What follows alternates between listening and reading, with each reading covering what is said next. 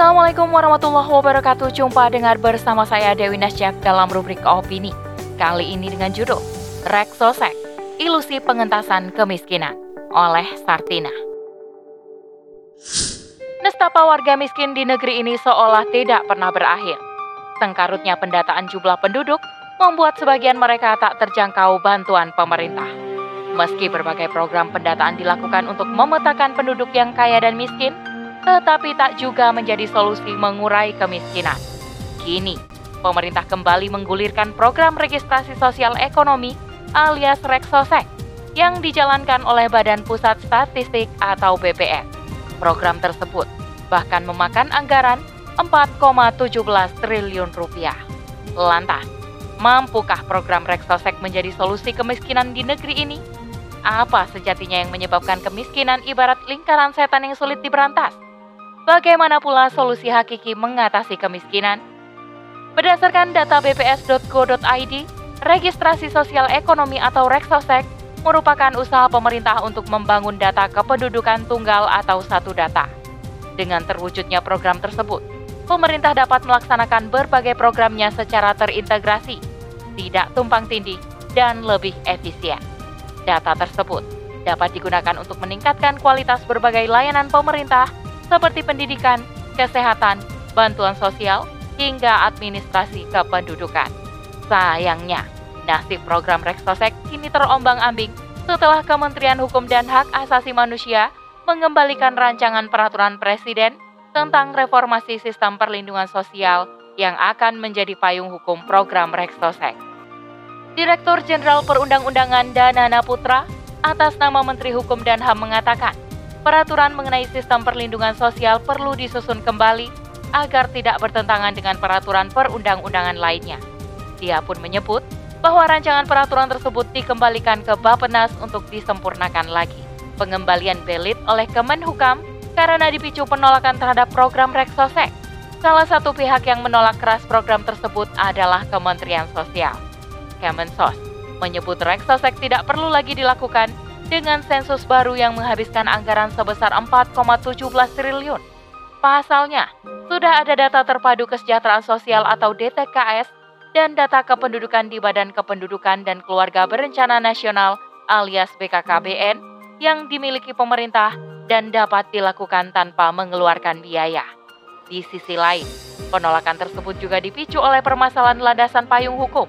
Artinya belum ada payung hukum yang mengatur Regsosek. Dalil pemerintah untuk menghapus kemiskinan ekstrim tampaknya hanya sekedar retorika. Pasalnya berbagai kebijakan dan program yang dijalankan pemerintah tidak berdampak signifikan terhadap penurunan angka kemiskinan. Meski pemerintah mengklaim telah berhasil meningkatkan pertumbuhan ekonomi yang berdampak pada menurunnya angka kemiskinan, tetapi fakta di lapangan berbicara lain. Menurunnya angka kemiskinan terkadang hanya berubah di data semata, tetapi tidak di lapangan. Saat ini, jumlah penduduk miskin berdasarkan data Badan Pusat Statistik atau BPS pada Maret 2022 mencapai 26,16 juta orang atau 9,54% dari total penduduk Indonesia. Persentase jumlah kemiskinan per Maret 2022 tersebut diklaim menurun 0,17% poin terhadap September 2021 dan menurun 0,60% poin terhadap Maret 2021. Sementara, garis kemiskinan yang ditetapkan pemerintah pada Maret 2022 adalah sebesar Rp505.469 per kapita per bulan atau setara Rp16.848 per hari. Namun, jika mengacu pada standar garis kemiskinan terbaru dari Bank Dunia, jumlah penduduk miskin di Indonesia akan bertambah secara signifikan. Dalam laporan terbarunya, Bank Dunia mengubah standar garis kemiskinan yang mengacu pada aturan Purchasing Power Prioritize alias P3 2017 yang menggantikan P3 2011. Bank Dunia menetapkan garis kemiskinan ekstrim menjadi $15 atau setara 32.757,4 dengan kurs Rp15.236 per dolar Amerika Serikat per orang per hari. Standar tersebut naik jika dibandingkan dengan P3 2011. Yakni sebesar $1,9 atau setara Rp28.984,4 per orang per hari. Apabila mengacu pada P3 2011, jumlah penduduk miskin kelas menengah bawah berkisar 54 juta jiwa. Sedangkan jika mengacu pada standar P3 2017, jumlahnya meningkat menjadi 67 juta jiwa. Hal ini berdasarkan pemaparan Bank Dunia di World Bank East Asia dan The Pacific Economic Update Oktober 2022. Ini artinya jumlah penduduk miskin Indonesia berpotensi naik hingga 13 juta jiwa.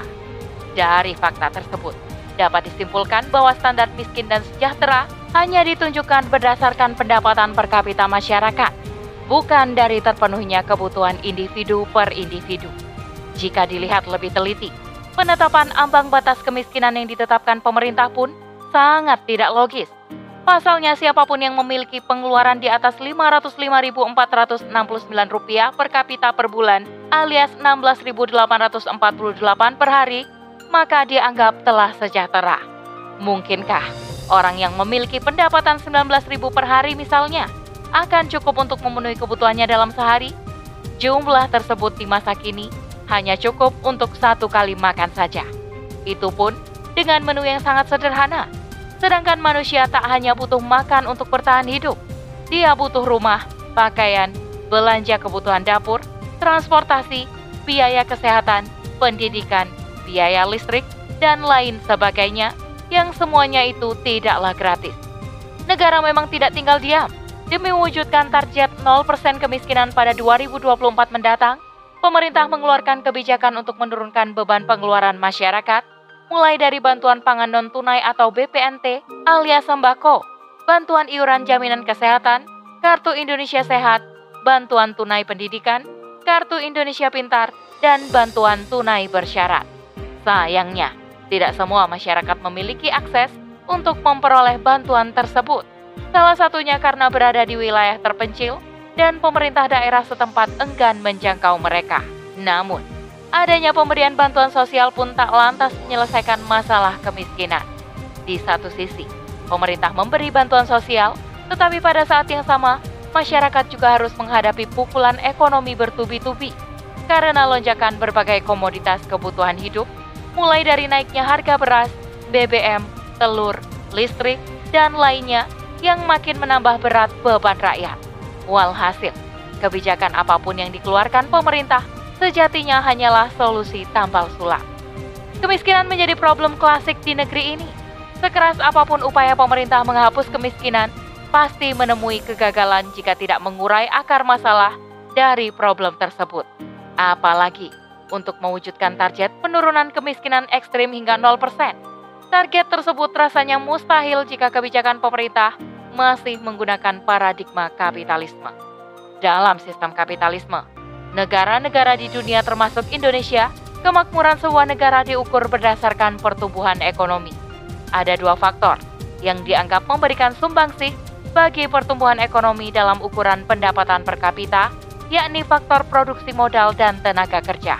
Berdasarkan fakta tersebut, pemerintah sibuk meningkatkan produksi agar dapat menghasilkan pendapatan nasional bruto atau gross national product atau GNP yang tinggi, serta meningkatkan pendapatan per kapita demi mencapai pertumbuhan ekonomi.